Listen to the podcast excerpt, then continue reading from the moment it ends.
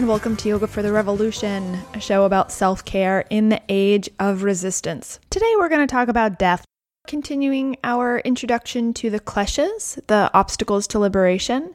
Patanjali, of whom we have spoken, outlines the means to liberation in the Yoga Sutras. Within these key principles, we find the five kleshas, or obstacles ignorance, egoism, attachment, aversion, and clinging to life. The goal of yoga, it is said, is not to obtain something that is lacking, it is the realization of an already present reality. Yoga practice removes the obstacles that obstruct the experience of samadhi or the state of complete absorption. So that's going to be kind of all of the quoting I'm going to do.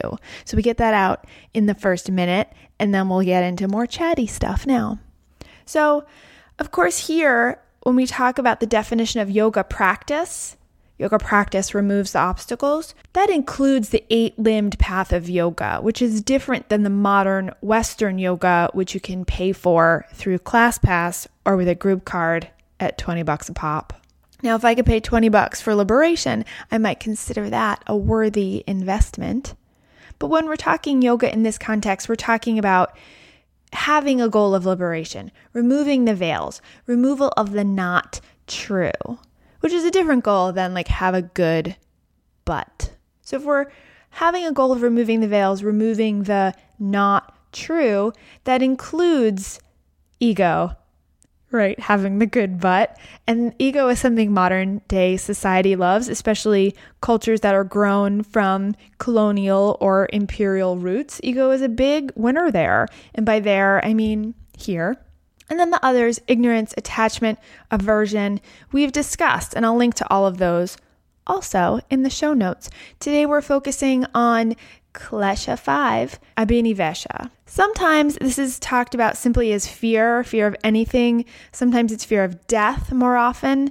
More often than that, it's clinging to life. Who among us hasn't done that? Almost no one. We as alive humans all suffer from this. It's natural. It's the instinct to preserve and to thrive. It comes from a very animal place.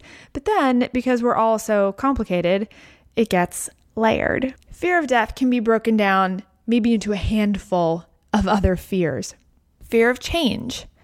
I'm alive. It's pretty good. I don't want to change that.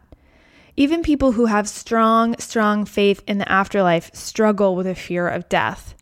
I'd argue faith helps if you believe in your heart and soul, if you know that heaven exists and it's a beautiful place and you'll be reunited with your departed loved ones then perhaps death is an easier pill to swallow, but still, it's a big change.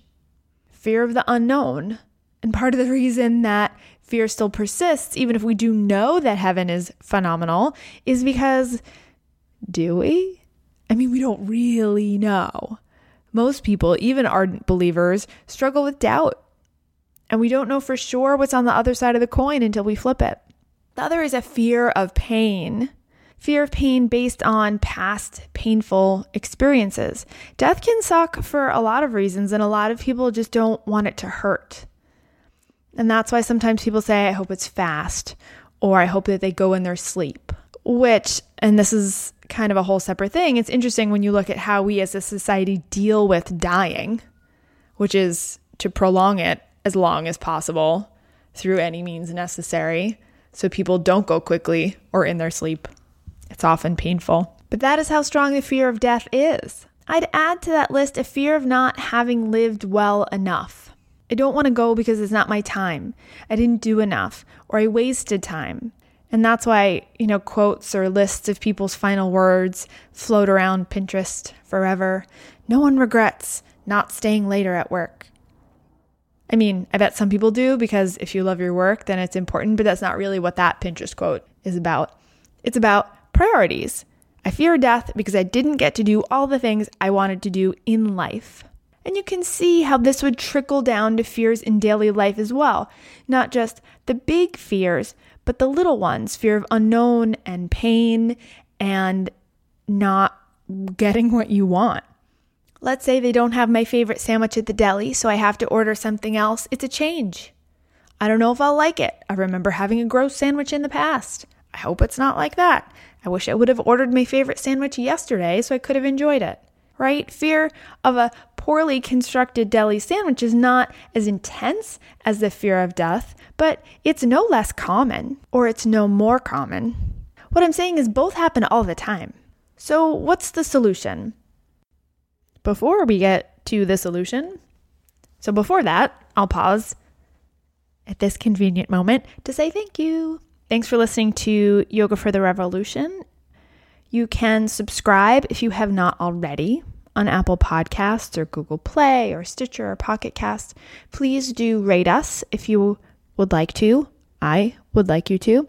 You can always find all our back and future episodes on yogafortherevolution.org. Find me on Facebook at facebook.com slash yoga for the revolution and Twitter and Instagram, all of the places. I'm just, I do all the things. I don't do them all all the time and I don't do them all well, but I'm there. And you can find me if you want to talk to me. Right now, you can also get free shipping. Free shipping on orders over $45 at our threadless shop when you use code CHEERD31E17, which you don't have to remember. Just go to yogafortherevolution.threadless.com and the code will be there. Now back to conquering death. Just kidding. This is one where you kind of, you know, you got me. I don't honestly, it's one of those moments where your humble podcaster is, is really in the muck and mire with you. I have no practical wisdom based on experience. I have not yet expunged my fear of death. I fear death. I mean, I don't spend time fearing death, I don't sit around and fear death or cultivate a fear of death, but you know, I'm not looking forward to it. I can tell you what other teachers say what wise people say, what yogic teachings talk about. Here is our ancient wisdom trust and practice. First, trust in the self. If we live more fully, death is less feared. Eh, I mean, arguable, right? But I let's assume that's true. Don't take crazy risks, but don't stick so close to home that you never see the world, right? Get out there and live trust in the universe.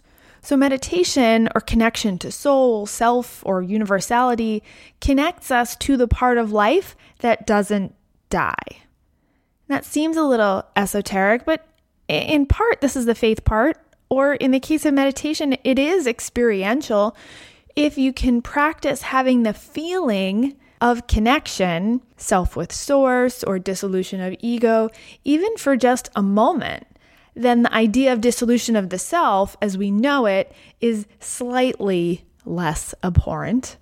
If we get less afraid, then we can live more fully in the moment. So, even though I'm not absolved of the big one, the fear of death, I believe we can use the basic principles of conquering that fear to conquer other fears. Here's how, in my mind, here's how that works. I would argue that all fear, is fear of death. That all anxiety stems from this one very elemental, very animal fear. I, as soon as I started researching this and writing about it, I remembered this bit in Moonstruck where Olympia Dukakis' character is on a mission. She asks a number of different people she's on a mission to learn why a man would be unfaithful. I won't ruin the joke for you. Let me see if I can play it here.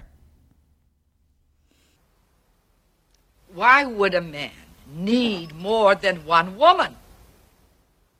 I don't know. Maybe because he fears death. That's it. That's the reason. I don't know.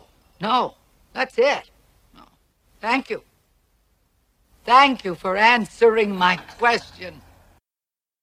Interesting. Interesting to revisit this quote in the heady days of sexual harassment maybe accumulating power is also about the fear of death. I feel like that's a whole separate show. How the fear of death builds a culture of power and sexual harassment by accumulating powerlessness of other people. We then feed our own power and try to conquer death. Let's leave that to soak for a minute uh, and focus on examining our everyday fears. Here's an exercise. I don't know if you have ever done it. I have done it. Examine what lies underneath and underneath and underneath any reason for anything you do or fear to do. What? it's, I don't know if it's fun, but I geek out about it. Okay, let's say I'm running out the door and I'm running late for a meeting and I get to the subway and they're just closing the doors as I get there. I've done this sometimes, and for some reason, I stand really close to the closed doors.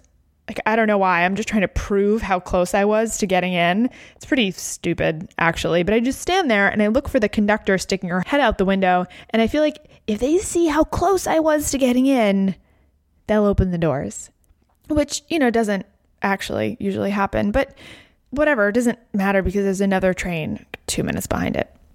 Anyway, what is all of this about? So that anxiety builds up, right? I'm running late. What if I'm late to the meeting and then what? What happens? I'm late and my boss thinks I'm incompetent and the client drops us. The company loses money. They have layoffs. I lose my job. I'm out of work and I die. Hungry, alone in my apartment, and no one knows I'm gone until four days later because no one loves me anyway. None of that is true, but that's a little game of what's the worst that can happen. And usually, the worst that can happen is death.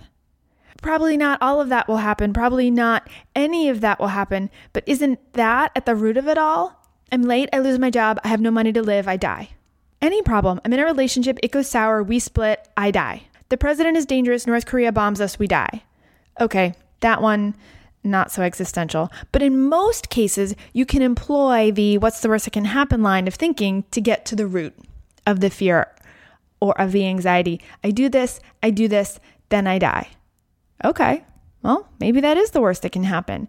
But I know there's some exaggeration here, but there's also some truth. Fear of death is the ultimate fear, and clinging to life, then, the ultimate obstacle to liberation. This is true in this deeper, kind of esoteric sense, but also in a very practical sense. If we fear change, we don't change. If we fear the unknown, we stay put. If we fear death, we will never be free. We cannot achieve liberation without being willing to let go of everything we know, because holding on to any of it will inhibit us from pure, true 100% liberation. We may get to be 99% pure, like soap.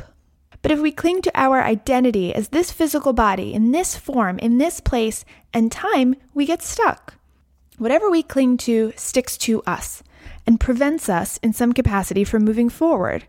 Our life, the idea of our life, is like the binky or the security blanket of a child. Can you live as a functional adult with a binky? Maybe, but you probably won't get to experience everything as fully or as completely as an adult if you're still attached to that childhood thing. To have one thing, you must give up something else. To have responsibility, you must give up, to some extent, capriciousness. Caprice? To have a, a monogamous relationship, you give up sleeping with other people. To have in front of you, to gaze at and admire a whole and beautifully frosted cake, you must not eat it. To have liberation, we must not cling to life. It's tricky, I know, but overall, this is a practice and a process sometimes I think we put this ancient wisdom, we put it up on a pedestal. We put up these teachers, these ancient writers and seers on a pedestal as if they're not human. And honestly, if they're not, how does that help us? I need human teachers, imperfect ones, because those are the folks who know the struggle. So if our teachers are human, then it follows that the teachings are born from a place of humanity, not a place of angelic delivery. So then we're able to see these teachings as a process, a practice, and not a goal. We've been saying that the goal of yoga is liberation, but let's let's look again at the translation. The goal of yoga is not to obtain something that is lacking. It is the realization of an already present reality. Yoga practice removes the obstacles that obstruct the experience of samadhi or the state of complete absorption. The goal of yoga is described as a practice, a realization, a removal of obstacles. It is in the present tense. The goal is in the present tense. It's not in the accomplishing, it's in the practicing, which is why I think personally it's okay to fear death a little bit sometimes.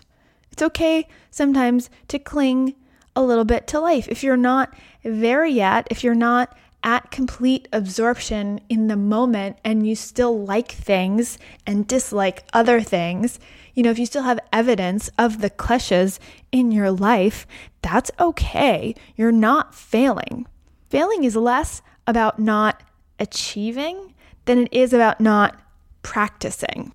By not looking at these five obstacles, by choosing to ignore funny that that's a klesha, ignorance, by choosing to ignore all of them. That is a little bit of a cop out. If your goal is yoga, is practice, is liberation in some capacity, if that's the ultimate goal. Right, I think sometimes we get so focused on the end game, on the goal itself, that when that goal seems overwhelming or unachievable, we just choose not to practice at all.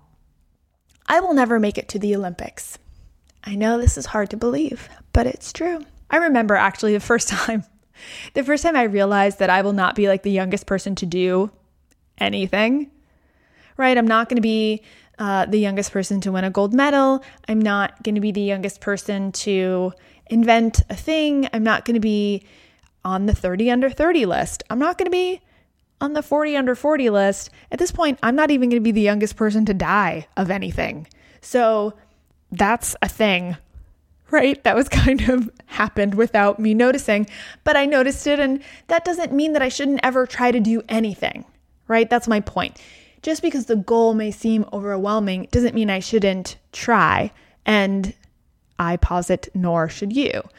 Just because the goal of liberation seems overwhelming and far away, the goal of eradicating ego and aversion and attraction and eradicating a fear of death, that's a lofty goal. But yoga happens in the practicing, even more so than the achieving. So, why be afraid of trying? I mean, what's the worst that can happen? Until next time, keep breathing and live, live, live to fight another day.